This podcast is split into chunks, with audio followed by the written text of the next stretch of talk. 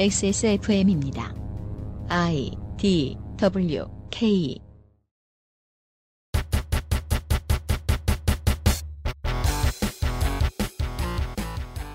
박근혜 정부의 최순실 등 민간인에 의한 국정농단 의혹 사건 진상규명을 위한 국정조사 특위 청문회 기록실 여섯 번째 순서 이른바 구치소 청문회였습니다.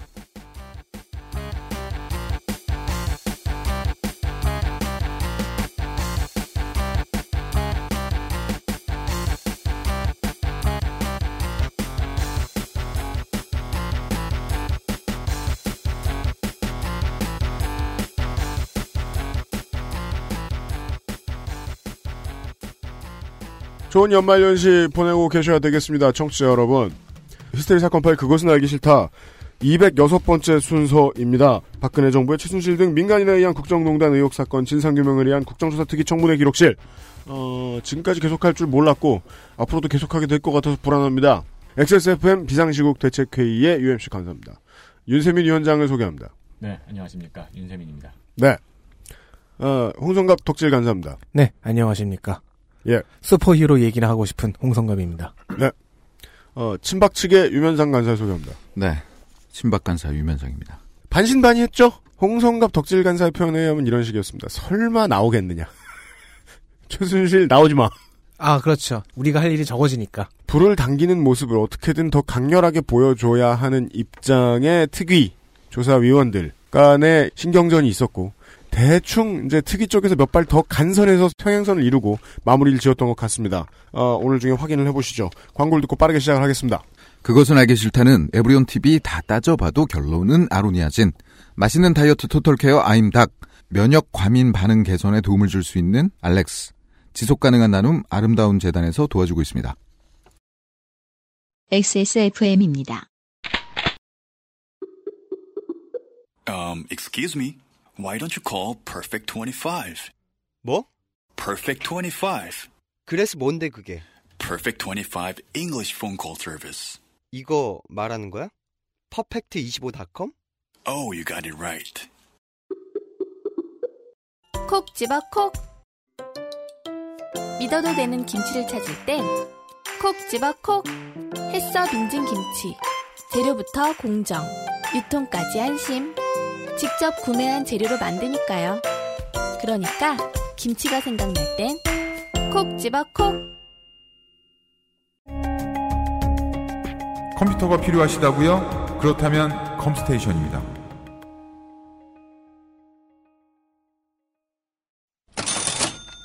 광고와 생활 김상조 기술행정관은 꾸준히 바쁩니다. 특검한다고 혹은 어, 청문회 한다고 어, 세상이 중요한 일 쳐다보고 있다고 광고 안 하고 살 수 없죠. 안녕하십니까. 아름다운 재단이 오늘이 마지막 광고예요. 네, 잘 가요 아재. 네. 어, 그래서 마지막 광고라고 특별히 또 메일을 길게 써서 보내주셨는데요. 네. 내나 큰 나물의 그 밥. 하던 감성. 네. 하여튼 처음에 많은 분들이 일단 도움을 주셨다고 하고 네. 의료인들의 네. 재능 기부가 이어졌다. 세상에. 아, 이, 거는 생각을 못했던 부분이거든요. 깜짝 놀랐습니다. 네. 예. 그분들은 항상 우리한테도 자문을 해주시는 그분들 아니겠습니까?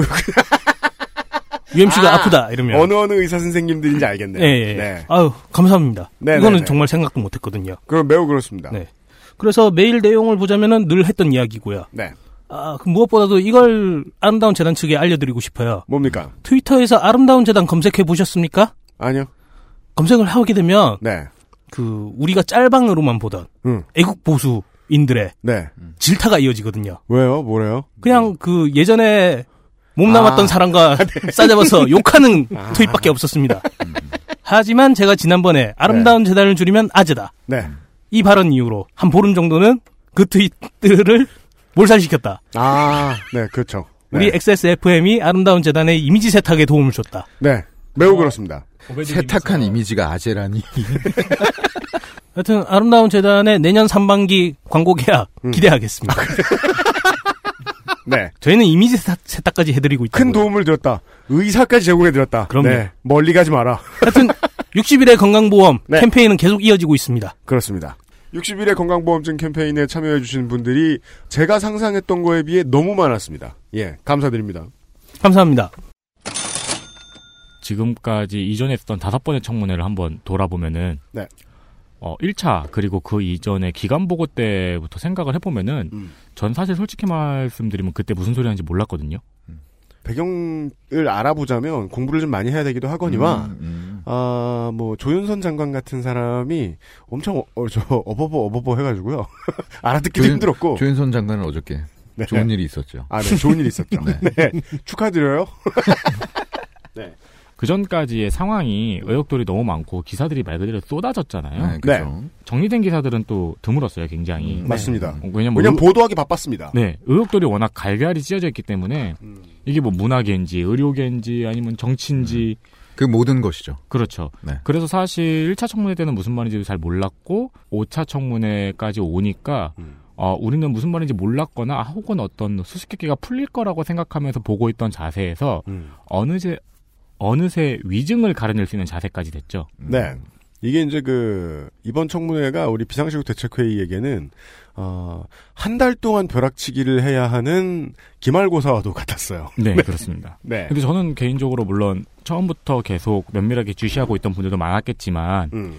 청문회를 통해서 이, 이 사태를 확실하게 이해하신 분들도 많았을 거라고 생각을 합니다. 아, 매우 그렇게 생각합니다. 네, 또한 종합적인 시각도 갖게 되었고요. 네. 네, 분명히 그런 시- 느낌으로 청문회는 1차부터 5차까지 성과를 계속해서 이- 거두어 왔고, 그리고 그 1차부터 5차까지 이루어지는 과정이 이게 어떤 서사의 극적 구성이라고 본다면 분명히 완만한 상승 곡선을 이루, 이루 면서 왔다고 봅니다. 5차까지 그러했다고 봅니다. 네. 그리고 앞으로 어떤 일이 벌어질지 모르겠지만 일단은 6차가 그 절정을 보여줬다고 생각합니다. 네.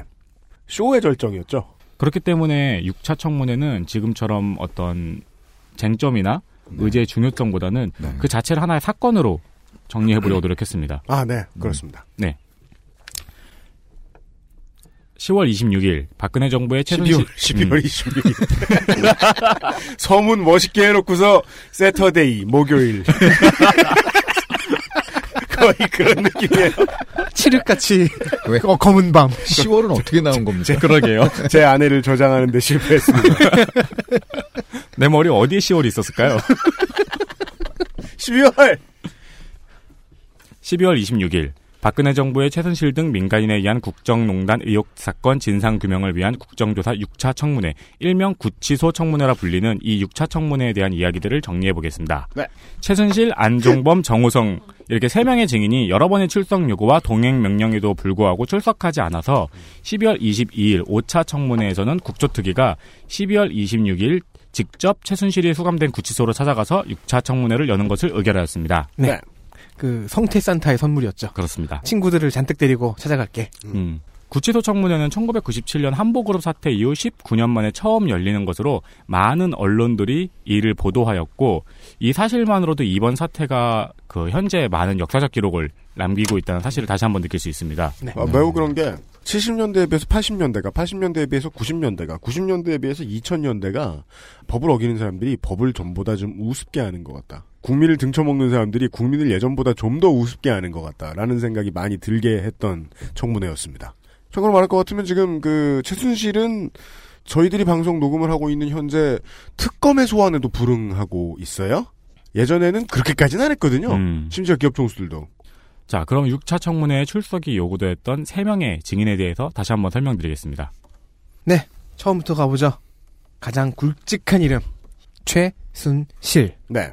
56년 출생했습니다. 음. 영생교 교주로 알려진 최태민 목사의 딸입니다. 교주인데 목사죠.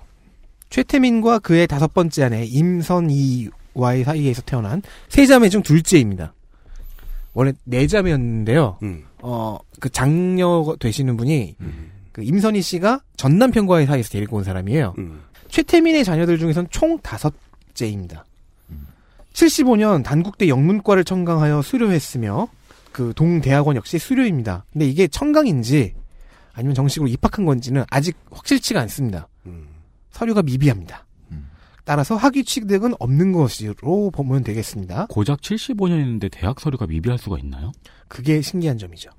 아버지 최태민이 설립한 단체 새 마음 갖기 운동 본부의 휘하 단체인 새 마음 대학생 총 연합회 회장이었습니다. 음. 제대로 된 대학생이 아니었던 것 같은데 79년 제 1회 새 마음 제전의 개회사를 선언합니다. 이 제전은 뭐냐? 새 마음 갖기 운동 본부의 휘하 단체들 그리고 대학생 총연, 총연합회 이런 사람들이 모여서 음. 운동회를 한 겁니다. 옛날에는 뭐 저런 거 하면은 테이프 끊고 개회사 한 다음에 매스 게임하고 끝나고 막걸리 먹잖아요. 그게 끝이잖아요, 보통. 뭐 이런 행사들. 보니까 스포츠도 좀 하시고 네. 그랬던 것 같더라고요. 오재미 이런 것도 하고. 네. 네. 근데 또 사람들이 착해가지고 음. 그거 목숨 걸고 했잖아요. 네. 아, 맞아. 이 행사에는 새마음 봉사단 총재인 박근혜 영예께서 참석하셨습니다. 네. 그 옆에는 이명박 당시 현대건설 사장도 보였죠. 얼굴이 보이죠. 네. 이후 유학해서 유아교육 전공을 했다고 알려져 있는데 어, 어느 대학도 이 사람에게 학위를 발급해 준 적이 없는 것 같습니다. 음흠. 그래서 학위 역시 허위로 매우 강하게 추정되고 있습니다. 네. 그런데 이 학위를 토대로 88년 3월부터 94년 2월 동안 오- 즉 5년간 영진전문대학교 부설유치원에서 근무했습니다. 네. 조카인 장승호 씨가 음. 유치원 사업을 하고 있죠. 네, 맞습니다. 우연은 아닙니다. 왜냐하면 이때 당시에 배웠던 본인이 얻었던 노하우를 음. 조카에게 가르쳐 준 것으로 어, 얘기가 되고 있기 때문이죠. 네. 음, 이것도 매우 신기하네요. 학위가 허위로 의심이 되고 있는데 음. 그냥 유치원도 아니고 대학교 부설 유치원을 할 수 있었다니. 음. 네. 근데 뭐 이 시기는 근데 그런- 학위랑은 상관이 없을 수도 그- 있죠. 그 학위 위조가 음. 성행했던 때긴 해요. 나름. 이때. 직급이 부원장이었잖아요. 네. 네. 이 사람의 진짜 본명은 최필녀. 음. 그러니까 진짜 본명이라 하는 것은 매우 철학적인 개념으로 접어듭니다. 본명은 누가 정해주는 것이며, 예. 음. 어떤 것이 본명이며, 어떤 것이 본명의 즉 본명인가. 최초로 받은 낳았을 때 신고했을 때 이름. 즉 최초의 법적 이름은 최필녀. 그리고 79년 최순실로 개명합니다. 79년이면 그거죠. 새마음 대전할 때. 네. 제 1회 새마음 대전할 때. 그리고 2014년 2월에 최서원으로 개명을 했는데 현재 국내외 모두 최순실로 통칭하고 있습니다. 그렇습니다. 79년 체제. 저도 그 사유를 좀 알고 싶은데 아직 전 확인을 못했어요. 그 왜 바꾼 이름 말고 이걸로 부르느냐. 이게 가장 중요한 이름이라 박근혜 대통령이나 K스포츠 재단의 중요한 사람들 이 사람들이 다 이 사람의 이름을 최순실로 알고 있었기 때문에 그냥 그랬다 라고 한다고 해도 여전히 의문은 남는 게 이제 법의 심판대로 곧 들어갈 사람이라서 이렇게 부르면 안 되잖아요. 원래는 그렇죠. 네. 네. 그러니까 그- 언론이 부르는 이름이죠. 네. 네. 아직 정리가 좀 덜 된 것 같아요. 기존에 이제 이 이름으로 알려져 있었고 이 이름으로 이제 맹활약하면서 살았지 않습니까? 음. 네. 그래가지고 그 언론사에서도 그러더라고요. 그 뉴스 같은 거 보면 음. 최서원 씨인데 네. 예, 이런 최순실로 되게 많이 알려져 있고 네. 예. 그래서 이렇게 그리고 이제 이게 각인이 되게 쉬운 이름이에요. 맞아요. 시옷시옷 맞아요. 예. 예. 여기저기 써먹기도 좋고. 아, 그렇구나. 그러니까 불, 네이밍이 좋아서 그냥 부른 것 같아요. 저도 편의에 의한 거라는 추측이 강해요. 네. 보- 그 최순실 본인뿐 아니라 가족 모두가 서너 개 정도는 이름을 보유하고 있습니다. 어, 이름 수집가, 음. 이름 수집 가문. 아버지 최태민은 어, 생전부터 최순실을 가장 총애했다고 알려져 있어요. 그리고 최태민 사후에는 최순실이 그의 후계자 포지션을 가져갑니다. 네. 최태민이라는 사람이 박근혜에게 접근하고 친밀해지는 데 사용한 기술은 현문과 예지몽입니다. 그거 아버지도 쓰던 거 아니야? 네, 그러니까 최태민이 쓰던 스킬이 내 꿈에 육영수 여사께서 나타나셨다. 음. 현몽이죠. 꿈에서 이러이러한 것을 보았는데 앞으로 이러, 이러 이렇게 될 것 같다. 음. 예지몽이죠. 음. 이 컨셉을 그대로 이어받았습니다. 음. 그래서 20대 때부터 박근혜의 숨겨진 측근으로 활동합니다. 앞서 말한 그 제1회 새마음 제전 그 운동회에서요. 이명박 당시 현대건설 사장이 앉아 있는 자리를 보면은 음. 박근혜 씨가 앉아 있던 자리에서 조- 조금 멀리 떨어져 있습니다. 음. 근데 그 사이에 최순실 씨가 왔다 갔다 하고 있는 거죠. 음. 굉장히 스스럼 없이 말을 걸고 음. 무릎 꿇고 뭐, 뭐 뭔가를 말을 하고 최순실이 박근혜에게 자신의 꿈 이야기를 하는 장면 많은 사람들이 목격했다고 하죠.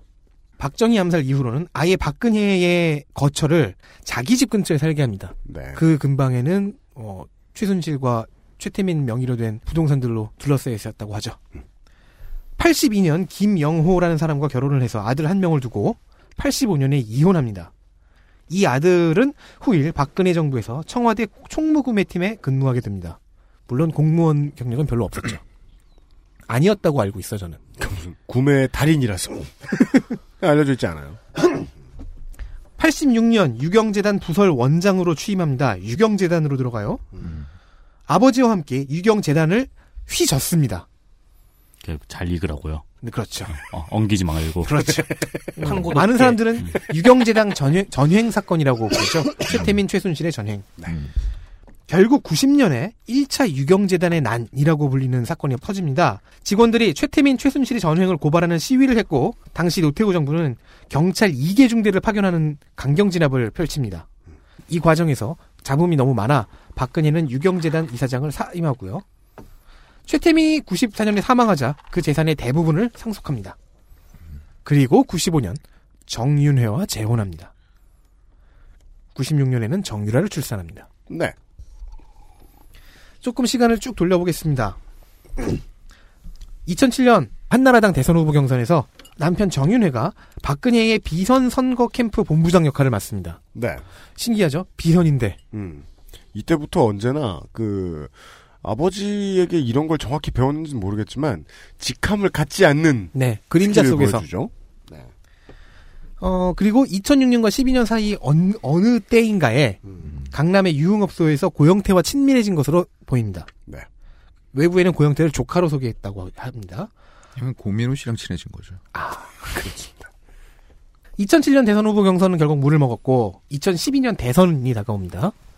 이때 역시 그 남편과 똑같이 본인도 선거 운동원으로 정식 등록하지 않고 비선 선거 캠프의 본부장 역할을 했습니다. 어, 지난번에 남편한테 맡겨봤더니 별로였다더라. 그렇게 생각했을 수 있죠. 네. 이후 박근혜의 측근인 동시에 박근혜를 조종하고 박근혜에게 지시를 내리는 사실상의 비선 상전 노릇을 한 것으로 보입니다. 2014년 정윤회와 이혼합니다. 재미있는 건요. 이혼 사유가 밝혀지지가 않았어요. 그리고 이혼 조건 중에 이런 게 있습니다. 결혼 기간 중에 있었던 일들을 다른 사람에게 누설하지 않기로 하고 이혼한 뒤 서로 비난하지 않는다는 조항이 있습니다. 제가 볼 때 굉장히 좋은 조건 아닌가요? 이거는 그러고 보니까 되게 표준 계약서 같은 데 들어가야겠네요. 그렇죠. 비밀 유지 계약서. 음. 그럼 만약에 누가 비밀을 유지하지 않고 누설을 하게 되면 다시 결혼한 상태로 되나요? 그러니까요. 저도 그게 궁금한데. 어겼을 경우에 해야 되는 게 뭔가. 저뭐 돈을 줘야겠죠. 묻어버리나? 조항이 있겠지. 네. 묻어버리나? 근데 이게 이제 그 이것도 결국은 법정에 올라갈 수 있을지 없을지 제가 확신은 없습니다만은 아, 이 이혼은 진짜 이혼인가? 네. 아니면 공전자 기록 불실 기재는 아닌가? 뭐 궁금해하시는 분들이 있긴 있더군요. 2016년 10월 최순실 게이트가 오픈됩니다. 빠바밤. 그때 당시 독일에서 재산 은닉 작업 중이었던 것으로 추정됩니다. 2016년 10월 30일 귀국을 하죠. 그리고 33시간 동안 33시간 동안 구류받지 않았다가 검찰에 출두했고 현재는 구치소에 수감되어 계속 수사 중입니다. 그렇습니다. 네. 이때 돌아다니면서 현금 5억 빼고 뭐 그런 거죠. 그런 설이 있죠. 네. 역시 여러 가지를 아시는군요. 아, 그럼요. 엘리베이터 저 CCTV도 있어요. 네, 돌아다니는 거. 네. 맞습니다. 그동안 최순실은 공황 아니죠. airport disorder. 공항 장애, 심신 피폐 아니죠. 심신 회폐 등을 이유로 아니죠. 우리의 예측한 바에 따르면 심신 페페. 피폐 검찰 수사 때문이다, 건강이 문제다 이런 이유로 청문회 참석을 피해 왔습니다. 그런데 이번에 제시한 불출석 사유는 크게 셋으로 나뉩니다.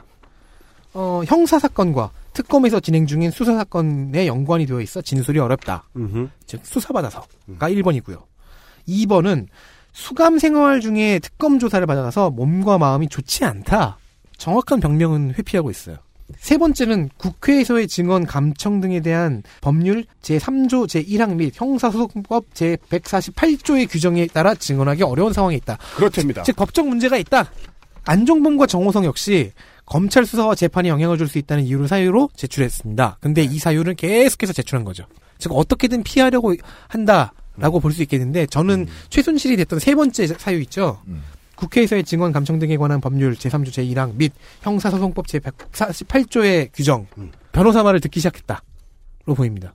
뭐 언제나 안 그랬겠어요. 아니 그 전에는 그 전에 이야기가 안 나왔다고. 그래요? 아, 그러니까 변호사가 그렇게 얘기할 수 있죠. 음. 이제 자 변호사를 감추지 않기 시작했다. 네. 음. 공황장애도 못 고쳐줬고 회폐도 못 고쳐줬으니까 아. 이번엔 내 말을 들어달라. 공황장애와 회피 이후에 변호사가 역정을 든 것이다. 그쵸. 아 이제 내가 좀 쓰게 두라고. 그랬을 원래 수- 내가 써도 되는 거라고. 변호사와 이해가 가네요. 최순실이 싸워서 변호사가 이겼다. 이해했습니다. 아니 근데 저, 이, 저 이경재 변호사 계속 하는 겁니까 지금? 그건 네, 하고 일단은. 아직은 하고 어제 있어요. 일단 어제까지는 공식 아니 뭐 발표도 이경재 변호사를 뭐, 뭐 있습니다. 바꾸느니 마느니만 그런 의견을 음. 표명했다고 그러더라고요. 음, 그런데 변호사가 싸워서 그렇다니까. 네, 최순실과 직접 싸워서 페페 페페 때문에 이겼다. 왜냐하면 최순실이 이렇게 써서 보여주면 음. 거기에다 대고 이렇게 그 저 뭐냐 단어 밑에 커서를 가져가서 F8을 눌러 보여주는 거예요. 고치라고 해 안 해. 이러면서 아, 자동으로 빨간 줄 쳐져 있고. 네. 그렇죠. 네, 이 세 명을 찾아서 구치소까지 찾아가는데 세 명이 나오지 않았습니다. 음. 그래서 우리의 김성태 위원장은 분노의 화신이 되었습니다. 김성태 위원장이 아, 일어서니까 더 화나 보이더라고요. 네. 그간 싸워 그간 일정 동안 싸, 착실히 쌓아온 분노가 음. 드디어 꽉 찼어요.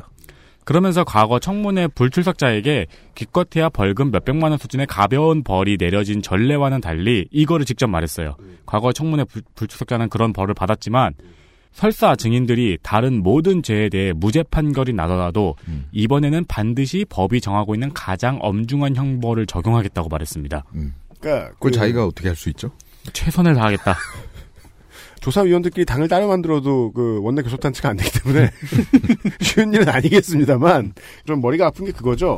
지금 모두가 똑같은 핑계는 대고 있거든요. 증언은 엇갈리고 사고한 다른 모든 것들이 서로 평행선을 긋고 있는 증인들이 되게 많습니다만 모든 증인들이 답변하지 않는 핑계는 다 똑같거든요. 음. 형사 사건이 있기 때문에 음. 어, 검찰이 수사 중이기 때문에 말을 할 수가 없다. 이 똑같은 핑계를 대 놓았을 때 똑같은 핑계 대 놓은 사람들 중에 벌 줘야 될 사람이 한둘이 아니잖아요. 네. 근데 김기춘, 우병우 이렇게 비선이 아닌 진짜 공직자들, 고위 공직자들까지 붙어 있어가지고 벌을 주는 게 쉬울지는 고민의 여지가 있다는 거예요. 다만 이제 조사위원회는 조사위원회니까 세게 나가야죠. 국회에 들어가면 고민할 일이 엄청 많을 겁니다.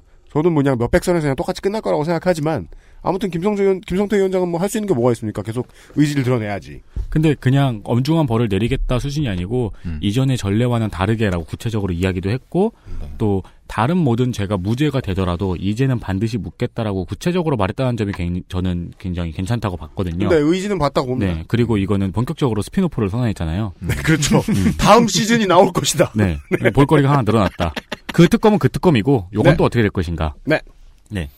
분노의 화신은 그리고 청문회가 열리자마자 홍남식 서울구치소장을 발언대에 세워서 최순실에게 동행명령장을 전달했는지 물었고 이에 구치소장은 동행명령장이 발부될 때마다 상황을 설명하고 상담을 진행했다고 답변하였습니다. 제 이제까지 청문회에서 본 그 참고인과 증인 모두 앞에서 표정이 가장 썩은 사람이 김종 전 차관이었다고 봤거든요. 네. 어 근데 구치소장 근데 이제 구치소장의 기록을 이날 또 누가 다른 사람이 갈아치웠죠. 맞아요. 잠시 후에 나옵니다. 네. 이에 위원회는 동행명령 거부에 대한 불출석죄 및 국회 모욕죄로 고발하는 것을 의결하려고 하고 있는데 음. 이때 하태경 의원이 손을 번쩍 들었습니다. 음. 그리고 의사진행 발언을 신청했는데 네. 국회 TV는 보통 가장 국회 안정적인 TV에 영화 감독님이 계셨어요. 네. 네. 갑자기 주민을 확 해버려요. 극적으로 포커싱까지 아. 포기하면서 확 흩어지는 오늘 깜짝 놀랐어요. 보고 있다가 다큐멘터리에서 많이 쓰는 기법인데. 네, 네. 이 하태경 의원은 여기로 오는 길에 50 청문회 위원장이었던 김동주 전 의원과 통화를 했는데 음. 50 청문회 당시에 국조위원들이 국회 결의로 장영자의 감방으로 열쇠를 따고 들어가서 조사를 했다는 사실을 직접 전화해서 자신에게 전해주었다. 그죠. 어. 이 실시간으로 이 짜고 치지 않는 드라마가 계속 나와요. 네. 그렇기 때문에 우리도 특이의 결의로 열쇠를 따고 들어가는 것이 가능하다고 이야기했습니다. 음. 그러면서 이제 하태경 의원이 이야기한 바는 어, 우리가 따고 들어갈 수 있는데 그 전에 고발 결의를 하면 맞지 않으니 고발 결의를 하지 않는 것이 좋겠다고 이야기했습니다. 네. 하지만 이미 분노의 화신이 된 김성태 위원장은 아, 안 들리는군요. 쿨타임이 안, 안 돼가지고 음. 지금 아직. 그래서 이야기를 끝까지 들어보라고 쿠사리를 줍니다. 그 말투 생각나. 음. 최순실이 이 청문회장에 나오지 않았으니 공식적인 청문회 참여 행위는 불참이 맞다고 이야기하며 이후 수감동으로 직접 찾아갈 방안을 협의하겠다고 정리했습니다. 즉 우리가 이제 오, 이- 이따가 최순실 감방으로 찾아간다고 해서 최순실이 국회 청문회에 출석한 건 아니다. 음, 그렇죠. 라는 우리가 해석이었죠. 찾아갔으니까. 네. 네. 이때 그리고 이렇게 얘기할 때 윤서호 의원이 뭔가 말하려 그러니까 음. 김성태 위원장이 그거를 이제 음. 제지하려고 음. 하는데 이게 화도 났고 마음도 너무 급하고 짜증이 네. 너무 안 나와요. 이렇게 네. 카라얀처럼 이렇게 지휘를 하시더라고요. 아니 그저 이러면서 이렇게 손으로 마이크를 잡았다 놨다 하면서 네. 음. 8분의 3박자가 들어가요. 네. 네. 이후 그 최순실의 수감동으로 찾아가서 최순실을 직접 만나야 한다는 의원들의 의사진행 발언이 반복적으로 이어졌고요. 여기서 의원들은 뿐만 아니라 이제 청문회 불출석이나 그리고 이제 특히 뭐 청문회 불출석한 공무원들에 대한 이제 어, 처벌이나 이런 것을 더 강화하는 법안을 발의해야 한다 이런 현재- 의견들이 음, 많이 현재 있었죠. 법안 몇 개가 발의가 되어 있는 상태죠. 네, 그렇습니다. 네. 네, 뭐 우병우법이라든가 발의가 되고 있죠. 네. 청문회에서 아예 신병을 강제적으로 데리고 올 수 있는 음. 법안을 음. 이번 29일 본회의에 의결을 하면은 1월달에 데리고 올 수 있다. 음. 하면서 그 방법을 제안을 했었습니다. 음. 그리고 의사진행 발언이 끝난 다음에는 교정본부장과 서울구치소장을 나란히 발언대에 세워서 고성을 내고 혼내며 이에 구치소장은 원론적인 답변만 했습니다. 그러니까 그 화바지. 우리 모두가 구치소에 들어가 본 적이 우리 안에 여기 저, 저 스튜디오 안에 있는 사람들은 구치소에 들어가 본 경험이 없잖아요. 면회 갈 때를 제외하고는. 그럼에도 불구하고 왠지 이렇게 막 그 구치소장, 뭐 교정본부장 이런 사람이 서 있는데 내가 그동안 막 억압당한 범죄자인 것처럼 시원한 거야. DTA를 너무 했어. 어? 저 교도 공무원들. 이러면서. 아니 말단들이 잘못하셨다는 게 아니잖아요 지금. 그러면서도 아까 저 이번선 PD가 얘기한 아, 김성태 위원장의 특유의 화내는 말도 있어요. 김성태 위원장은 화내도 빨리빨리 말하지 못하죠. 천천히 말하죠. 왜냐하면 또 아저씨들이 화날수록 단어가 안 떠올라요 머릿속에 음, 맞아요. 그래서 구치소장하고 본부장을 세워놓고 그 김성태 위원장이 여기가 도피처냐 왜 여기를 도피처로 이용하게 두냐라는 말 하고 싶었던 것 같아요. 근데 처음에 회피라는 단어를 쓰고 싶었 쓰- 쓴 거예요 처음에 네. 회피라는 단어가 이걸 먼저 나가버린 거예요. 그래서 잠깐 텀을 두고 해피 도피처 또 행복한 도피처가 됐다. 해버렸어요. 잡소리를 많이 하게 되네. 아니면 행복하고 약한 것 같은. 도피. 진짜 이번 이번 청문회는 정말 그 사투리의 재발견이다. 또 하나의 예, 중요한 사건. 저 뭐냐 여행 다닐 때마다 커피숍 가면 그런 그런 컵들 못 보셨어요 요새? 사투리를 잊은 국민에게 표준어는 없다. 예, 김경진 의원 때문에 호남 방언을 재발견했는데 이날에는 해피 도피처가 나왔다. 저 집에서 몇 번 들어봤는데 계속 해피로 들려요. 아니 근데 사실은 이제 김성태 위원장이 이제 화낼 때마다 어떻게 보면 상당히 고압적인 네. 그 사실은 그 죄인인지 아닌지 모르는 상태에서 네. 일단 고압적이고 보거든요. 근데 그것을 희석해 주는 것이 이런 해피.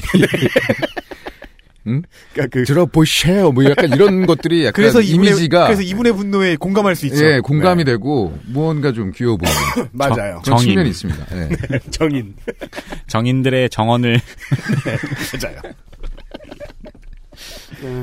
어, 이렇게 교정본부장과 서울 구치소장이 나란히 혼이 납니다. 그리고 김성태 위원장이 의무과장을 호출, 호출합니다. 네. 어, 의무과장은 당시 청문회 자리에 있었음에도 김성태 위원장이 답변대로 호출을 하였을 때 나오지 않고 갑자기 구치소장이 제가 대신 답변하겠습니다. 라고 했다가 어, 여기서 또 김성태 위원장이 그 엄마가 애 혼날 때 하는 거죠. 이거요. 그냥 사운드만 들으면 하악질 고양이가 네. 음, 그렇죠. 소장 들어가요! 라면서 네. 다시 한번 혼납니다. 맞아요. 그렇게 빠르게 말 못해요. 저는 그렇게 느리게 말 못해요. 이 의무과장은 등장하자마자 그러니까 등장과 함께 동공지진이었어요. 그리고 매우 불안한 모습을 보였습니다. 맞아요. 그 김성태 위원장은 이 의무과장에게 어, 수감 피해자 신분인 최순실 증인이 현재 특검과 그리고 재판 과정에서 진술을 하고 있느냐라는 첫 질문부터 네 그렇게 알고 있습니다라고 애매하게 대답을 하였습니다.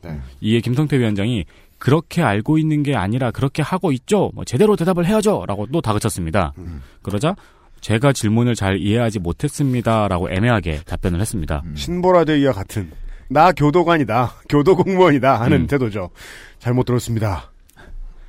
그 그리고 이후 최순실의 건강 상태를 묻자 거동을 하는데 큰 불편함이 없다고 답변했습니다.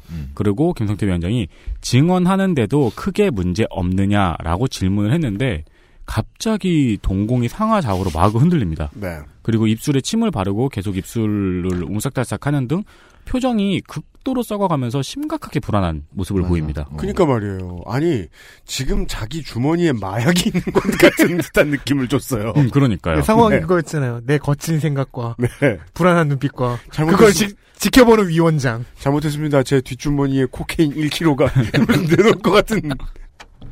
이에 김성태 위원장은 혹시 의무과장에게 최순실에 대한 변호의 임무가 부여돼 있나 묻고 네가 변호사냐? 음, 묻고 그러자 이제 아니라고 대답을 하니까 왜 답변을 못하냐라고 묻자 고개를 돌리면서 눈을 감는 등 대놓고 당혹스럽거나 혹은 짜증나는 표정을 짓습니다. 이날의 MVP입니다. 마치 그 고등학교 때 선생님한테 개기기 전에 음. 남학생의 얼굴 표정 같은 거였어요. 이후 김성태 위원장이 재차 다시 한번 묻자 거동에는 크게 문제가 없지만 답변을 하는 것에 대해서는 어떤 질문을 하실지 또 어떤 답변을 하실지는 제 영역이 아니라고 생각한다는 이상한 답변을 했습니다. 그렇죠. 이거 진짜 이상해요. 그러니까 어떤 질문을 하실지 그러니까 문법도 이상한 게 어떤 질문을 하실지는 의, 위원들이니까 음. 국회의원들이니까 높임이 높임이 자연스러운데 어떤 최순실에게. 답변을 하실지는 여기에 주어는 최순실이 들어가야 되잖아요. 그렇죠. 최순실도 높이고 있어요. 맞아요. 그러니까 역사와 교양 상식엔 답할 수 있지만 연예와 넌센스는 답할 수 없다. 그런 실력이 되지 않는다. 놀아보니까 무슨 카테고리에 답할지 알 수 없다. 음. 네. 아 그런데 그 이에 김성태 위원장이 의무과장에게 검찰과 재판부에선 답변을 잘 하는데 여기서만 못하는 거냐라고 묻자 의무과장은 또 예의 그 불안한 표정과 몸과 자세를 보여줍니다. 음. 그러자 김성태 위원장이 들어가라고 하고 뭐 들어가라고 하진 않고 들어가세요라고 했어요. 들어가라고 하며 어 그 혼잣말로 읊조리듯이 이 구치소장이 저 양반을 답변 때 세우지 않으려 하는 여러 가지 이유가 있는 것 같구만 이라고 얘기했습니다. 묘한 장면이었습니다. 음. 아니 최순실을 만나러 왔다가 구치소에 있는 몇 명을 잡아가게 생겼어요 지금. 교정 공무원을 잡아가게 생겼어요.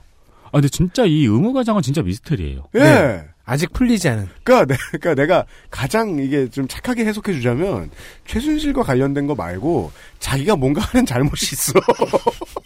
근데 이거를 조금 과감하게 생각을 해보자면은 네. 지금 최순실이 구치소 안에 있잖아요. 네. 그리고 청문회에 계속 호출이 되고 있고 특검과 재판으로 불려나가고 있잖아요. 음. 이 사람을 비호해줄 단 하나의 방법은 우리 모두가 초, 초, 중, 고 내내 했던 거잖아요. 꾀병. 네. 그러면 그걸 도와줄 사람이 누구겠어요? 네. 그 지금 그 가자마자 구치소에 가자마자 얻은 의외의 성과죠. 교정 공무원들을 의심해봐야 된다. 네. 예. 확실히 가장 먼저 만약에 상상력을 발휘해서 만약에 섭외를 한다면 가장 먼저 섭외할 사람은 구치소장보다는 의무과장일 수 있거든요. 그렇습니다. 그런 후에 구치소장까지 캐스팅을 해야죠. 그렇죠. 게다가 나중에 하태경 의원은 의료과장이 답변을 할 때 구치소장이 뒤에서 답변 못하게 꼬집었다는 그런 방청객의 제보가 있었다며 이를 SNS에 올렸습니다. 미스테리는 풀렸어요. 근데- 아파서 그랬던 겁니다. 또 바로 뒤에 서 있는 것도 참 그 또 그 또 청문회장 그 전까지 5차까지 하는 청문회장과 달리 여기가 되게 좁았잖아요. 네. 그래서 사람들이 다닥다닥 서 있었단 말이에요. 네. 원래 한 발만 뒤로 가 있어도 앞에 있는 사람이 어떻게 말을 하고 꼬, 말을 하라고 꼬집기는 쉽지 않습니다. 그렇죠. 그러니까 무슨 저 뭐지 우핸들 차량이 그 톨게이트 때돈 내는 그 손가락 있죠. 그걸 동원하지 않는 이상 아니 그리고 뭘 꼬집어요 쿡 찌르면 되지. 그러니까 아파서 그런다 그래 이런 이런 거라니까 이 거친 생각과 불안한 여튼 몸짓. 예, 의무과장은 물론 구치 소장까지 뭔가 의심스럽다는 것을 저 전국에 알렸어요. 네 그렇습니다. 그리고 다시 구치 소장을 소환했습니다. 네. 김성태 위원장은 50 청문회 때 특검팀이 수감방으로 직접 찾아가서 질의, 신문을 한 선례가 있었다는 사실을 알고 있느냐 묻자 그 부분을 확인해 보았는데 거실로 직접 간 사례가 없는 것으로 보고받았다는 답변을 하였습니다. 그래서 후에 하태경 의원이 이를 위증이라고 지적하였습니다. 네. 여기서 거실이란 리빙룸 네, 그렇습니다. 말 그대로. 음. 네. 그- 그래가지고 저도 뭐 구글에 검색해봤어요. 네. 구치소 거실. 어떻게 생겼어요? 그냥 깜빵이에요. 그냥 근데 거실이라는 건 독방이 아니고 음. 이 여럿이서 사는 음. 네 그렇습니다. 말 그대로 약간 가정적인 느낌의 감방. 네. 어, 그, 구치소가 이상하다라는 의외의 결과를 얻었던 아침이었어요. 예. 어, 광고를 듣고 와서 플레이어들이 직접 움직입니다. XSFM입니다. 아이에겐 자극 없이 포근한 담요. 남편에겐 얼룩 없이 깔끔한 셔츠. 아내에겐 은은한 향의 블라우스. 독한 세제 없이도 가능할까요? 합성향료 없는 빅그린 맘메이드 세탁세제. 캐나다 청정 지역에서 재배된 순식물성 천연 원료만으로. Big Green 맘메이드 세제. 콕 집어 콕. 좋은 원료를 쓴 김치를 만들 시간이 없을 땐 콕 집어 콕. 배추, 무, 고춧가루, 생강, 전부 국산. 다시마, 홍합, 표고버섯도 아낌없이 쓰죠. 그러니까 김치가 생각날 땐콕 집어 콕. 10분으로는 부족합니다. 당신의 실력을 충분히 높일 수 있는 최적의 시간. 25분간의 전화 영어. Perfect 25.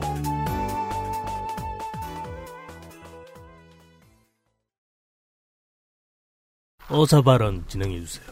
김성태 위원장은 그래도 분노의 화신이기 때문에 당면한 문제를 잊진 않았습니다. 이 미스테리는 후일을 위해 남겨놓고 구치 소장이 뭐 이래저래 안 된다. 어 그럼 장영자 그거 아니었던 것 같다. 뭐 이런 말들 다 쌩까고 수감실 출입 및 면담 신문에 대한 건을 상정합니다. 그리하여 갈 준비가 됩니다. 김성태 위원장은 위원들이 수감동으로 와서 신문 질의를 할 수 있도록 완벽한 준비를 해, 해달라 고 얘기를 해요. 속기사 두 명 그리고 사진기자 동행하고 국회 방송 ENG 카메라 한 대 그리고 평기자 한 명 이렇게 동행하겠다. 그러니까 구치소장 협조해라. 라고 요청을 합니다. 또한 여기서 하는 동안에 네. 최순실을 상대하고 있는 동안에 남부구치소에 수감 중인 안종범 정호성도 어떻게 해보겠다라는 의지를 드러내죠.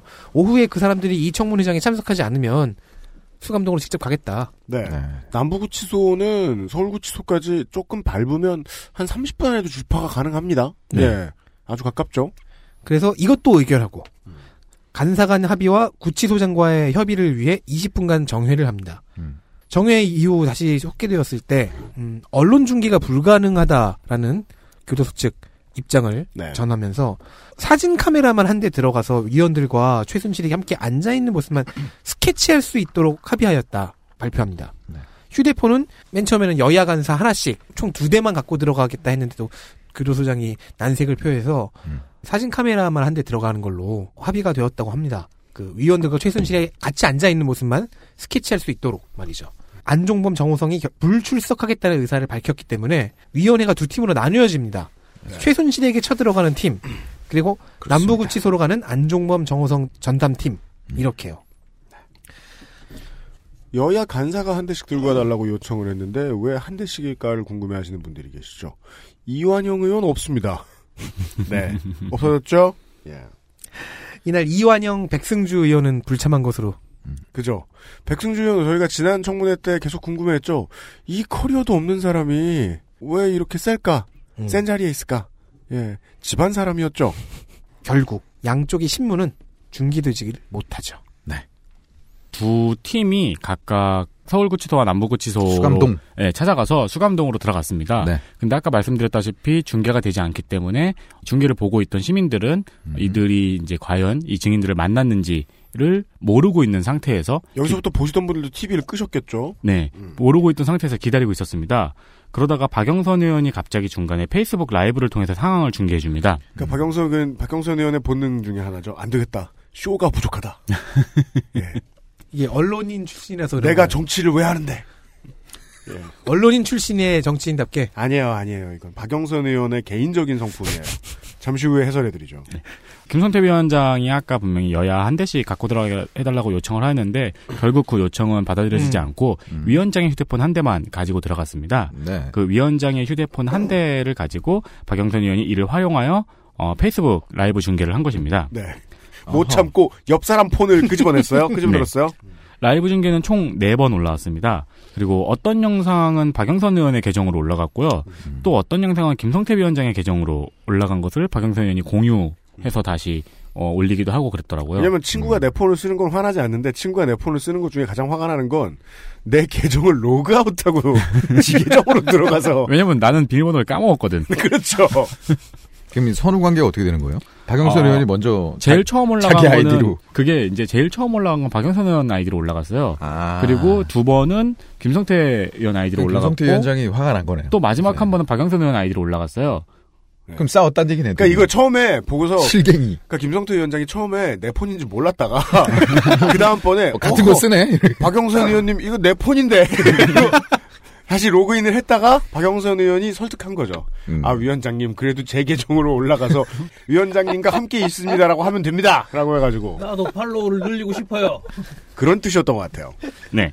먼저 첫 번째 영상은 접견을 기다리며 회의실에서 김밥을 먹고 있는 화난 모습이었습니다. 이땐 그냥 쇼였어요. 네. 네. 그 손혜원 의원과 윤수환 의원이 김밥을 먹고 있는 모습으로 카메라를 이렇게 들이댔는데요. 네. 환하게 웃으면서 부의를 해요. 윤서아 의원이 V를 해요. 네. 그러니까 이땐 괜찮았어요. 그러니까 이때는 이후로 벌어질 일을 세 명 다 모르고 있었고 아니 이게 그리고 핸드폰 카메라에 대한 반사적인 반응이에요. ENG 카메라 들이대면 부의했을까요? 아무리 김밥 먹고 있어도 사진 찍는 줄 알았겠죠.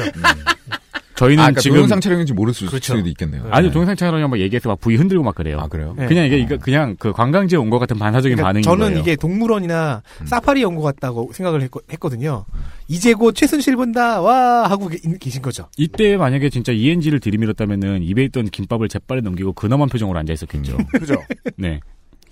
그 부위가 끝나고 두 번째 영상은 약속했던 1시에서 1시간 20분이 지났다며 최진실이 있다는 문을 보여주면서 시작이 됩니다. 네. 어, 저 문 뒤에 최순실 씨가 있는 것으로 추측이 된다. 네. 라고 보여주고 이제 가- 그 구치소에서 못 들어가게 한다 이런 내용을 설명한 다음에 의원들에게 답답한 심정을 한마디씩 하라고 합니다. 음. 어, 그 한마디씩 하고 있는 중에 그 구치소장과 면담을 하고 있었던 김성태 위원장이 때맞춰서 등장을 합니다. 네. 그리고 이 뭐 하는 겁니까? 물어보니까 이게 페이스북 라이브 방송이에요라고 하니까 어 이거 내 핸드폰인데 허허허 하고 웃더니 어 최순실 신문에 관한 사항을 합의를 시도하고 있는데 지금 구치소 측이 완강하다고 예, 그런 내용을 전하고 그 갑자기 꺼져요. 네. 제가 보기에는 그 김성태 위원장이 바로 이렇게 누른 것 같아요 밑으로. 그렇죠. 그래서 요 앞에 동영상들을 못 보신 분들은 가장 많이 이제 예 언론에 나왔던 세 번째 박영선 의원의 포스팅 생방송에서 했던 저희가 지금 신변의 위협을 느껴서 이걸 시작했다라는 말이 반은 맞고 반은 거짓말이라는 걸 알 수 있어요. 그 전에도 하고 있었어요. 그러니까 정확히 기승전결이에요. 부의한 다음에 네. 뭐 김성태 위원장에 대해서 이제 지금 공포 영화, 공포 어, 영화. 아, 이거 내 음. 거잖아 네. 하고 있었던 승. 승. 음. 그 다음에 이제 전이 나옵니다. 2시 28분. 이전 두 영상과는 확연히 다른 표정의 박영선 의원이, 어, 그 이제, 그 멈춤, 정지 화면에 딱 등장을 해요. 음. 굉장히 긴장되고 무서운 얼굴의 박영선 의원이. 플레이를 누르면은 바로 고성이 들립니다. 네. 네. 바로 고성이 오가는 현장에서 방송을 진행을 하는데, 어, 박영선 의원은 최순실을 아직도 못 만나고 있다고 전하고, 무장을 한 검은 옷을 입은 사람, 나중에 기동경찰이라고 하더라고요. 네. 있었는데 페이스북 라이브 방송을 켜자마자 사라졌다고 말하면서 지금 국회의원이 신변의 위협을 느끼고 있기 때문에 이 방송을 켜고 있다 이렇게 전했습니다. 그리고 그 뒤로는 윤소아 의원과 안민석 의원이 고성을 지르고 이게 지금 뭐 하는 거냐 최순실을 감- 감추는 것이 보안이냐 국회의원들한테 이런 경우가 어딨냐 이런 식의 어, 고성이 굉장히 계속 오가고 있었습니다. 그리고 최순실이 있다는 남문을 향해서 안민석 의원이 최순실 씨 하고 이제 부르는 장면이 찍힙니다. 거기 있지 말고 나와요, 최순실 씨 하고 부르는 장면이. 문을 열어줘야 나오죠. 그러니까 안에서 열고 나올 수 있잖아요. 무슨 깜빵이 안에서. 아, 거 거긴 깜빵이 아니었어요. 그 특별 접견실 같은데. 아, 접견실에서 고충 처리반 뭐 이렇게 써 있는데요. 네, 고충 네. 처리반. 고충 처리반. 고충 처리반실을 특별 접견실로 활용을 하려고 한 거예요. 네, 맞아요. 네. 음. 어, 이후 위원장과 위원들과 구치소장의 이야기를 나누고 있는 방으로 들어가서 김선태 위원장이 지금 협의를 하고 있는 중이라고 말하면서 방송을 끊었습니다. 구치소 측은 촬영은 불가하다며 위원들에게 휴대폰을 잠시 맡겨달라고 요구를 하였고 사전 협의에 의해서 의원들과 동행한 그 방송 ENG 카메라도 허용을 하지 않았습니다. 국회의원들이 휴대폰은 빨리 양보를 한 것 같아요. 휴대폰은 진작에 양보를 했는데 네. 방송 카메라 부분에서 계속 마찰이 있었던 것 같습니다. 또한 위원장의 휴대폰도 가지고 들어가서는 안 된다라는 입장이었다고 합니다. 그 구치소장이 자기도 입구에다 핸드폰 맡겨놓고 간다 이러면서 안 된다고 했었죠. 네. 국회가 촬영을 사전에 협의한 바가 없었다는 이유로 막았는데요. 여기서 의원들은 또, 어, 그 의지가 굉장히 강력했던 것으로 보여요. 의원들이, 그 위원들이 최순실과 함께 앉아 있는 모습만이라도 국민들에게 전해야 된다. 음. 네. 그렇지 않으면은 뭐 어떤 의혹이 나올지 모르기도 하니까요. 음. 네. 이 당시에 국민들의 가장 지배적이었던 반응은 구치소에 없나 보네였습니다. 맞아요. 네. 그건 아니었지만 음. 그 정도 의심이 들끓고 있던 상황이었어요. 네. 그러면서 최 씨가 자신의 모습을 외부에 공개하지 않는 조건으로 청문회를 응했기 때문에 이를 지켜야 한다고 구치소는 이야기했습니다. 이에 손혜원 의원과 많은 의원들이 지금 우리가 최순실 씨의 조건 들어줄 때냐 뭐 분노를 토했고요. 그러니까 이게 최, 최, 최순실도 그렇고 위원들도 그렇고 정확하게 최순실이 찍힌 동영상이든 사진이든 밖으로 나가야 한다 혹은 나가면 안 된다를 확실하게 알고 있어요. 그게 어떤 의미인지를 음, 네. 눈앞에 국민들의 눈앞에 보여진다는 것이 어떤 의미인지를 네. 그 뒤 네 번째 방송이 올라옵니다. 네 번째 방송은 최순실이 있다는 나무문을 찍고 보여주면서 바로 3미터밖에 안 되는 거리에 최순실이 있는데 이걸 못 만나게 하는 게 지금 구치소의 현실이다. 그리고 이것은 윗선의 지시가 아니면 이럴 수 없다고 지적하면서 황교안 총리라 그리고 법무부 장관 등을 언- 언급합니다. 왜냐하면 우리도 지금 구치소장의 얼굴을 아침에 봤잖아요. 네. 믿음이 들었거든요. 저 사람이 책임져서 있을 일이 아닌 것 같다. 그렇죠. 저 사람은 몸통이 아니다. 그러니까 저, 저건 몸통의 얼굴이 아니다. 음, 원칙론자처럼 보이지도 않고 네.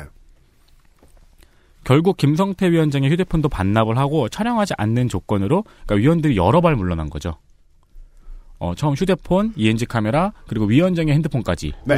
여러 발 물러나서 최순실을 만나게 됩니다. 최순실과의 2시간 30분가량의 신문이 진행되었고요. 어, 사실 이때도 사람들은 만난 건지 못 만나는 건지 알 수 없는 상태에 있었습니다. 네. 네.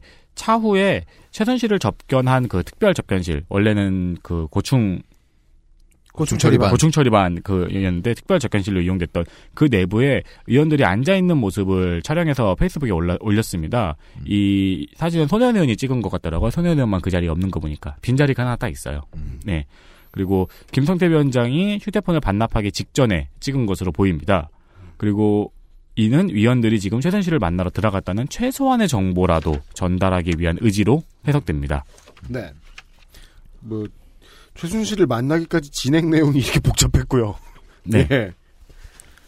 한편 이러고 있는 와중에 최순실의 변호인 측은 이 간방신문에 대해서 헌법과 형사절차법을 정면으로 위반한 행위라면서 강하게 반발하였고 청문회 불출석 사유서를 제출한 피고인을 간방까지 찾아와 신문하는 것은 사실상 불이익한 진술의 강요에 해당한다며 피고인을 다시 신문하려면 국회에서의 증언 감정에 관한 법률에 따라 일주일 전 증언 출석 요구서를 다시 보내야 하는데도 이러한 최소한의 필수 절차도 무시됐다고 주장하고 있었습니다. 이 주장을 한 이경재 변호사 그 기억하실런지 모르겠습니다. 그 5차 청문회였죠.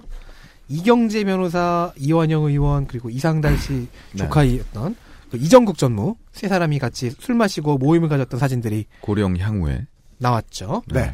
그 재밌는 사실이 그다음에 밝혀집니다. 이경재 변호사, 이완영 의원 그리고 고 이상달 회장 물론 이정국 전무까지 네. 모두 같은 성산 이씨 종친회 소속입니다. 아 벤토맨까지.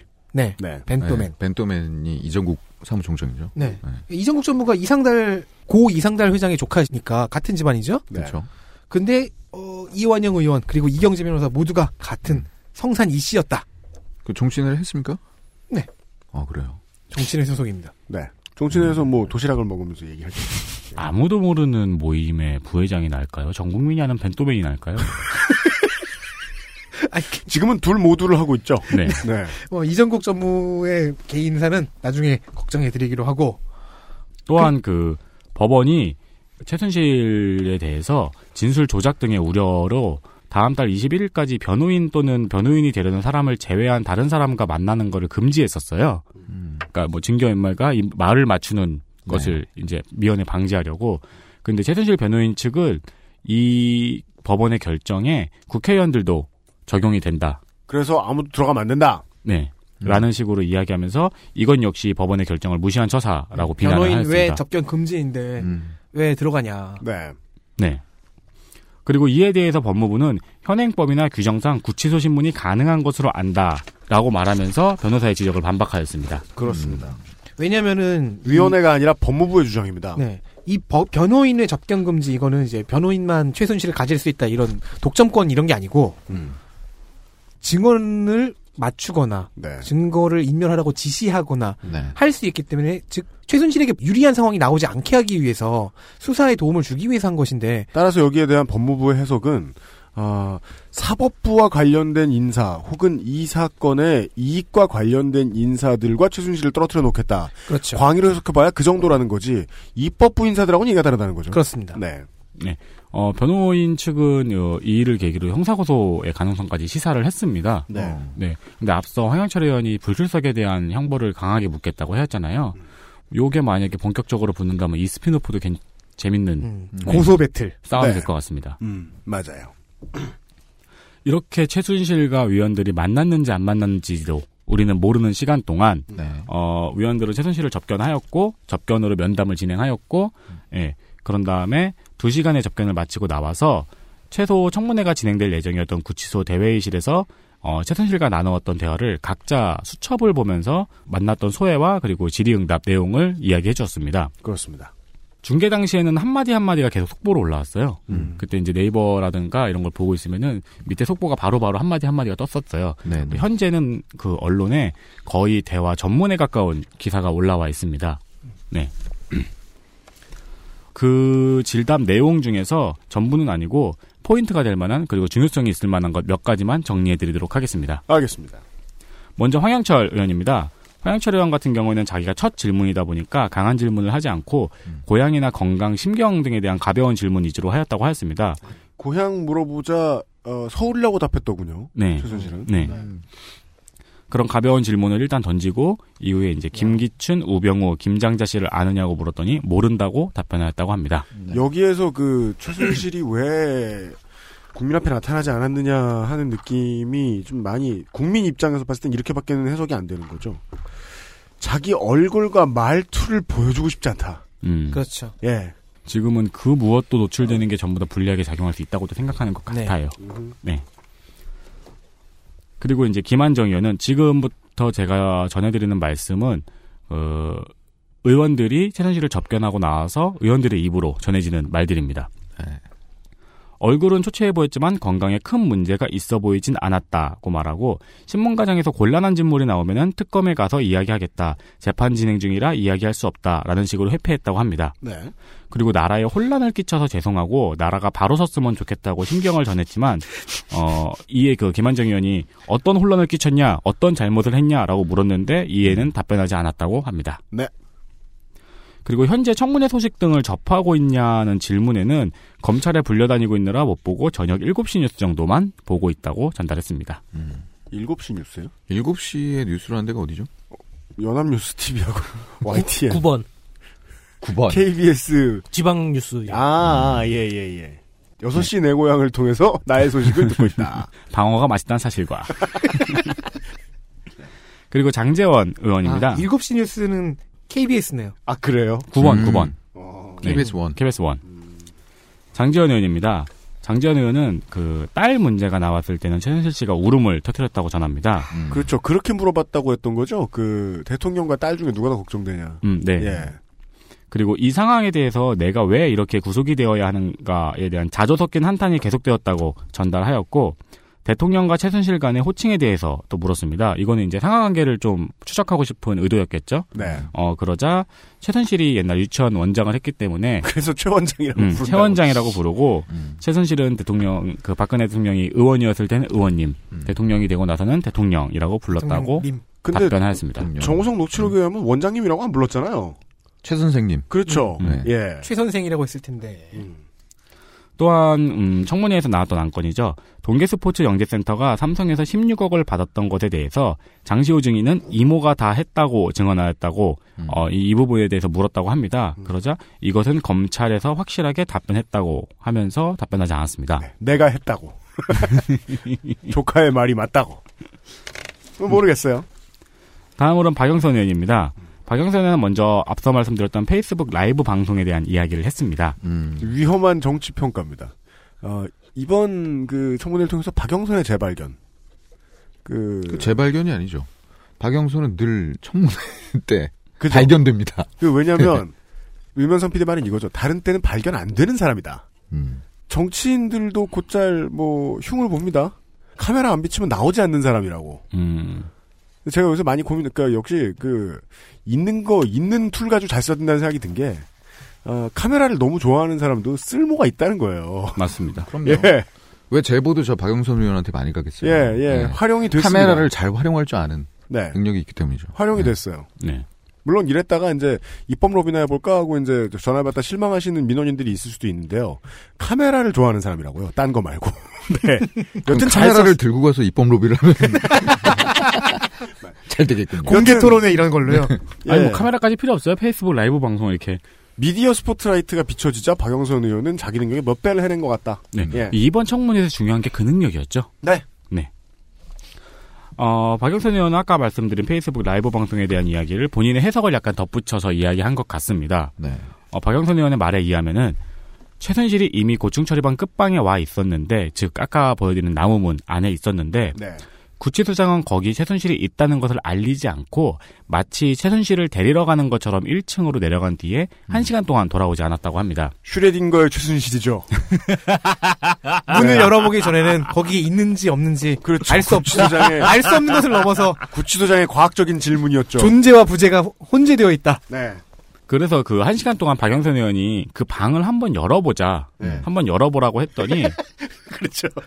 열기 전까지 알수 없. 알수 없으니까. 이런 이런 판도라 같은 갑자기 구치소에서 그 꺼먹고 덩치가 큰 사람이라고 표현을 했습니다. 네. 기동경찰이 와서 의원들을 미- 밀치고 심한 마찰이 있었다고 합니다. 경찰이 검은 옷 입는 사람들은 네, 몇 없죠. 네, 그래서 그 때문에 페이스북 생방송을 켜니까 순식간에 무장한 그 사람들이 없어졌다. 여러분 그런 게임 해보셨나요? 영제로라고. 음, 네. 혹은 최근에? 어, 그- 앨런 웨이크 카메라나 빛을 대면 악당들이 죽죠.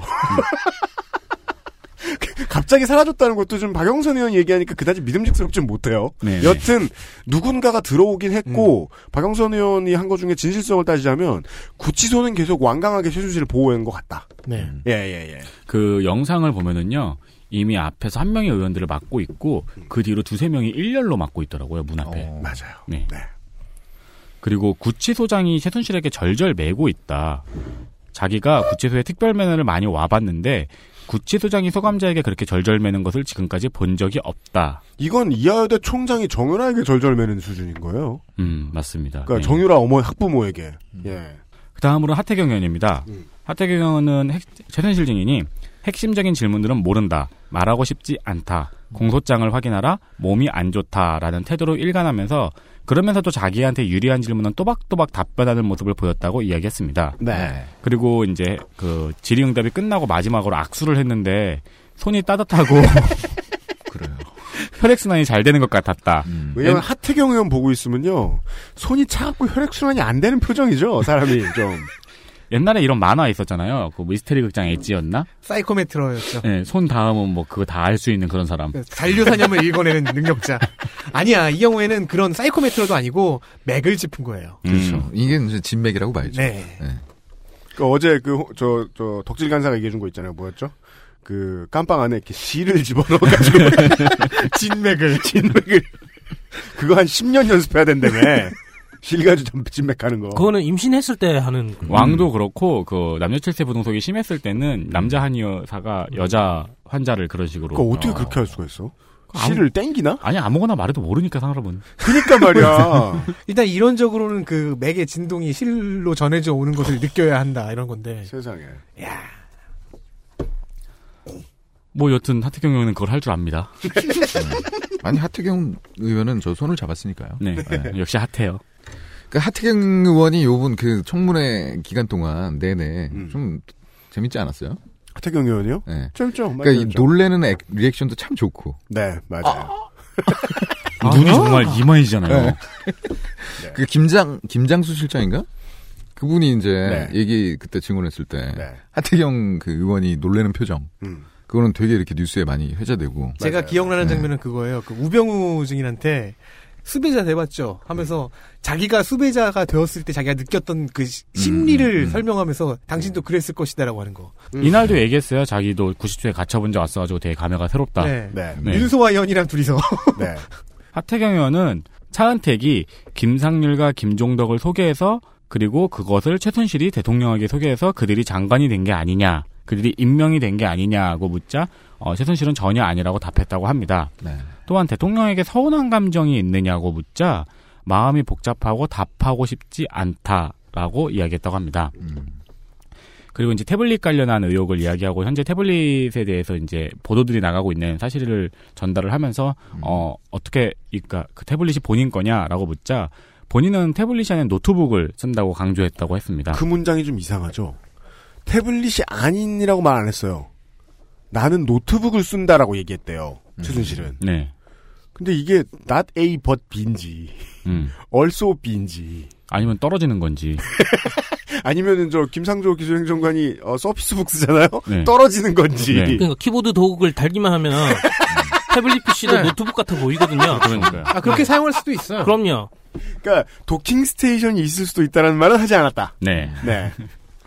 2012년에 태블릿 PC를 처음 받고 그 다음부터 사용하지 않았고 사용할 줄 모른다. 봤다는 건 뭐야? 어디 저 삼성 디지털 프라자에서 봤다는 거예요? 아니면은 그런 게 있다는 걸안 것인가? 광고를 봤다는 건가? 그리고 태블릿 PC는 워드가 쳐지지 않아서 사용하지 않는다. 거짓말! 내가 아래아 한글 정품 user로서 아이패드용 이거는 거짓말인 게 워드 viewer만 다운받은 거죠. 그리고 안 되네라고 했던 거예요. 아 이거는 그냥 볼 수만 있고 치지는 못하는구나 라고 생각을 했던 거예요. 그러니까 연설문 보는 데는 썼을 거라는 저는 심증이 갑니다. 음. 네. 어차피 보는 것만 중요하지 뭐 보- 본인이 직접 워드 작업했겠습니까? 워드 작업은 노트북으로 했겠죠. 구술로 하면 이제 옆에서 쫙 받아 적고 그러니까 하는데. 그, 리고 네. 설사 했더라도 지금 말한 것처럼 노트북으로 하면 되죠. 그 태블릿은 보는데 쓰잖아요. 웬만한 사람들은. 그리고 네. 갤럭시 탭으로는 워드 작업 못 하죠. 있긴 있어요. 그러니까 있긴 있는데 불편해서 못 하죠. 그리고 뭐 그러면 아이패드는 뭐 편해요? 그러니까, 그러니까 네. PC용도 앱등아. PC용도 잘 안 쓰는 사람인 것 같다는 건 사실 우리 모두 아는 거거든요.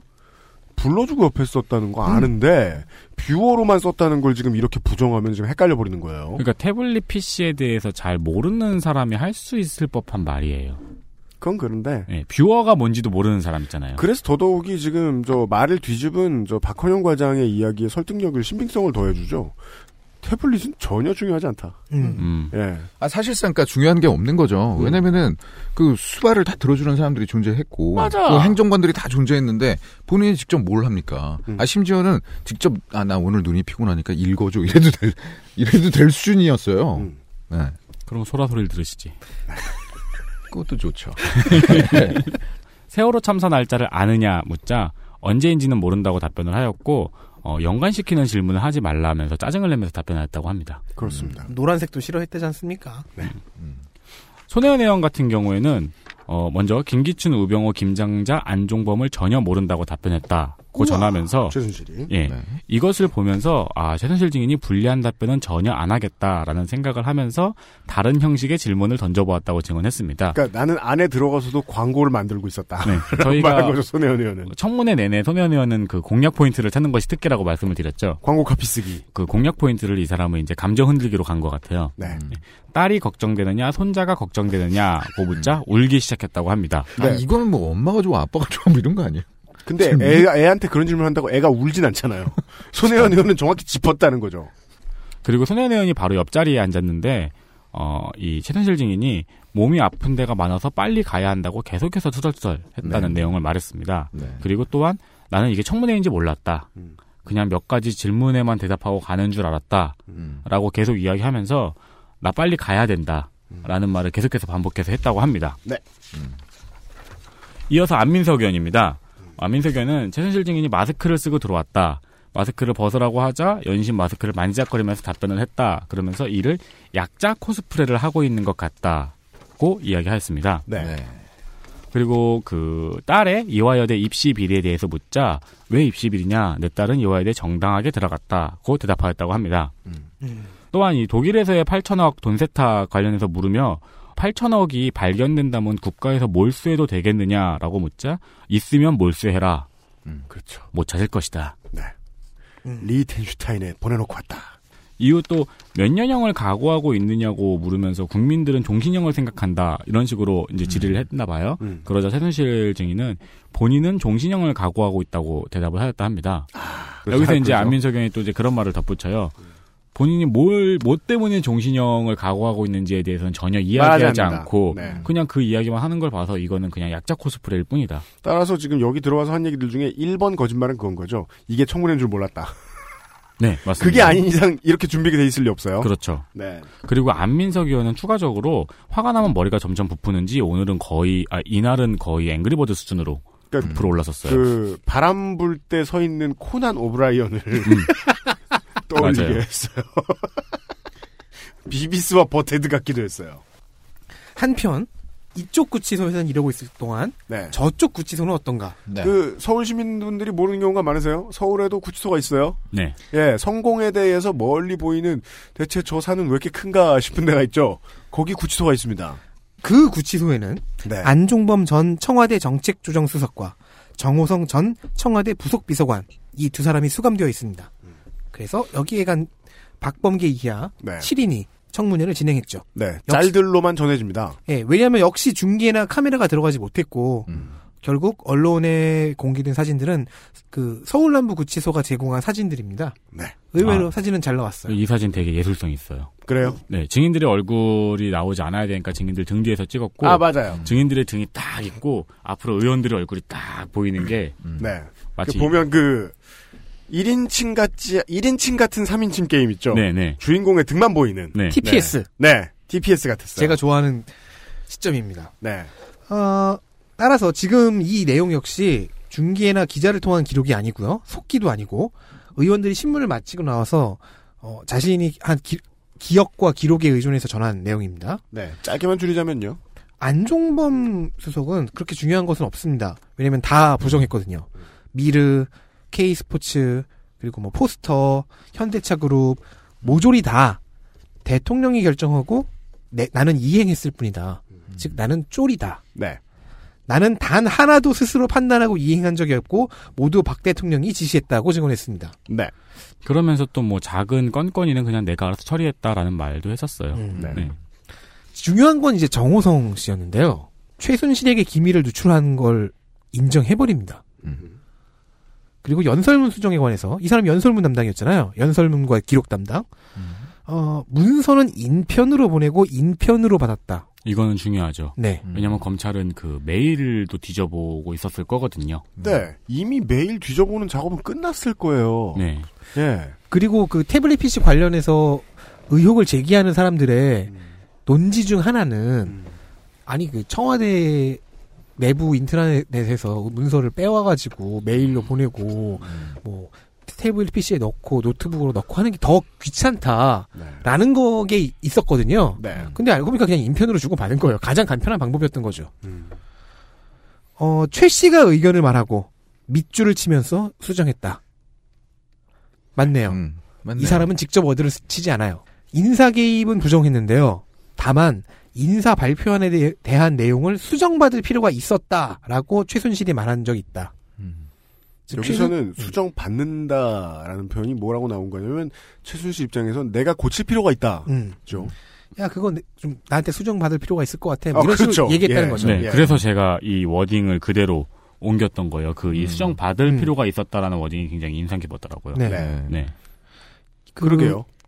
내가 할 게가 아니라 내게서 받아가. 음. 예. 네. 네요. 그리고 이제 인사 개입은 직접적으로 개입은 안 했지만 인사 발표를 내가 confirm을 내렸어야 됐다. 라는 얘기죠. 네. 정호성이 최순실에게 confirm을 받았어야 했다. 음, 네. 아, 아, 아, 그 어감. 음. 내가 할게 자연인인 주어 나가 아니라 나라는 기관을 거쳐가. 라는 최순실이라는 기관을 거쳐야 한다. 어감. 네. 어, 2015년에도 전달한 문건이 조금 있다고 합니다. 네. 그리고 세월호 당, 당일 대통령의 행적에 대해서 물은 게 있다고 하네요. 네. 정호성 당시 비서관의 눈에는 이렇게 비쳤나 봅니다. 오후 2시에 사, 사태의 심각성을 깨닫고 관저로 가서 대통령을 직접 보았다고 대답합니다. 그런데 나중에는 말을 바꿔요. 대면 보고였는지 인터폰으로 대화했는지 기억이 나지 않는다. 이거는 좀 이상하죠.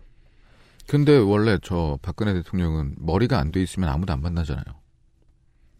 네. 정호성 비서관은 특별한가? 예. 근데 중요한 거는 대면과 터 번을 쓰고 대, 면 보고와 유선 보고를 헷갈렸다는 모자를 거예요. 누- 눌러 쓰고. 아, 네. 양머리 야- 같은 거. 야구 모자도 그러니까 대면 보고와 유선 보고를 헷갈린다? 이거는 조금 애매합니다. 화상 통화. VR. 뭔가 너무 실감나는 화상 통화를 하지 않은 이상. 그리고 제가 무수한 나쁜 상상을 하게 만든 답변이 나- 나옵니다. 음. 관저에 누가 있었느냐라는 질문에는 대통령의 사생활이라 말할 수 없다. 이거 되게 재밌지 않아요? 이놈의 사생활은 이게 왜 재밌냐면은 이 앞에 분명히 대면인지 인터폰인지 잘 기억이 나지 않는다 그랬어요. 네. 인터폰이면 관저에 누가 같이 있었는지 알게 뭐예요. 그러니까 여기에 맞는 질- 여기에 맞는 대답을 답변도 했어야 되는데. 잘 기억이 안 난다고 했어야 돼요. 네. 혹은 나는 모른다. 라고 했었어야 되는데 대통령의 사생활이란 말할 수 없다 그랬어요. 그럼 뭐 있다는 얘기잖아요. 굳이 뭐 얘기하자면. 랜 파티를 했든가. 음. 그러니까 친구들이 컴퓨터를 들고 들어와서 음. 같이 카운터 스트라이크를 했든가. 우리의 상식에 의하면. 네. 음. 그러니까 뭔가 있다는 소리를 해버린 거죠. 그렇죠. 계속해서 이 측근들이 의도인지 아닌지 엉성하게나마 뭘 자꾸 세고 있어요. 저는 그래서 이런 확신이 듭니다. 최순실은 지금 청문회 내용을 다 알고 있다라는 일곱 시- 생각이 듭니다. KBS 7시 뉴스를 통해서. 내 고향 소식만 듣는 게 아니다. 아니 그거는 근데 변호사가 알려줘야죠. 네. 네. 네. 근데 이건 그러면은 정호성 비서관도 오후 2시 이전에는 이제 대통령을 만난 적이 그렇죠. 없고 그날 오- 네. 예. 오후 2시에서야 사태의 심각성을 깨달았고 관저로 갔다고 하- 했으니까요.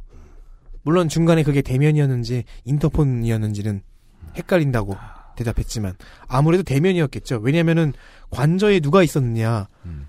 이 질문은 관저에 대통령 말고 또 누가 있지 않았냐는 얘기거든요. 그게 의무장교든 네. 아니면 또 다른 누군가든 본의 아니게 정호성은 아, 누가 또 있었다라는 사실을 알려주게 되었습니다. 예, 아, 대단한 게 없었던 것 같았던 장면들은 예쁜 게 많았던 여섯 번째 구치소 청문회에 대한 이야기들을 짤막하게나마 정리를 해보았습니다.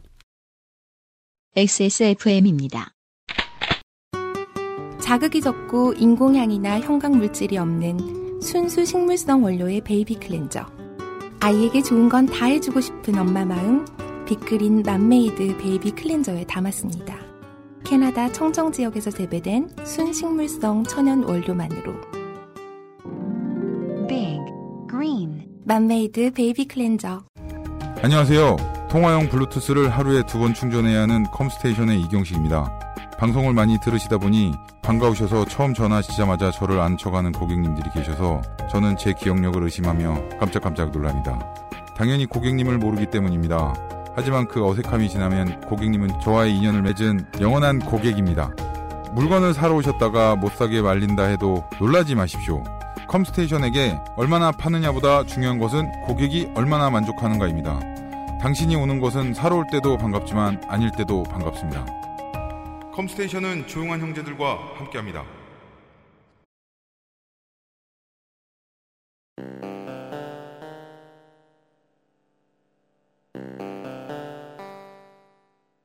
지금까지로만 알려진 바에 의하면은 지금 국조특위는 1월 15일까지 활동하는 것으로 네. 예 알려져 있습니다. 맞습니다. 예 합의를 통해서 한 달 정도 더 늘릴 수 있다고 하죠. 네. 한 달인가 두 달인가 한 달이죠.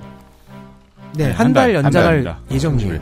네, 한 달 연장을 할 것 같고 그 다음에 청문회를 또 할 수 있을지 모르겠는데 그래서 하태경 의원의 지적이 타당해 보였습니다. 어, 지금 어차피 예산안도 대충 대충 다 통과됐고 법을 새로 만들 시간 얼마든지 있다. 법을 새로 만들어서 지금 당장 지금 쓸 법을 새로 만들어서 입법부의 힘을 좀 늘려보자.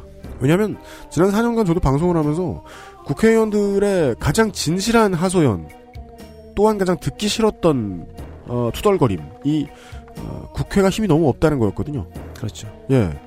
제왕적인 대통령제가 싫다고 해서 개헌을 하는 방법도 있습니다만 입법부의 힘을 늘리는 방법도 있을 겁니다. 어쩌면 이번 국정조사가 그 필요성을 확인하는 그 필요성을 광범위하게 공- 어, 느낄 수 있게 해주는 역할이 될 수도 있겠어요. 그래서 경계해야 되는 부분도 분명히 있다고 봐요. 네. 많은 사람들이 이제 국회의 힘이라든가 그리고 최순실의 힘에 비해서 그 공권력의 힘이 너무 약하다라는 면을 지적을 하고 있는데, 음, 그 반대의 경우도 있을 수 있을 것 같아가지고 이 한 건의 사건을 고- 보고 모든 것을 해석하는 것 같은 결과가 나올까봐 그게 좀 불안하기도 물론 합니다. 너무 강 입법부에게 힘을 너무 많이 실어주다가 입법부에 의한 경찰 국가가 될 수도 있긴 하- 하겠지만은 네.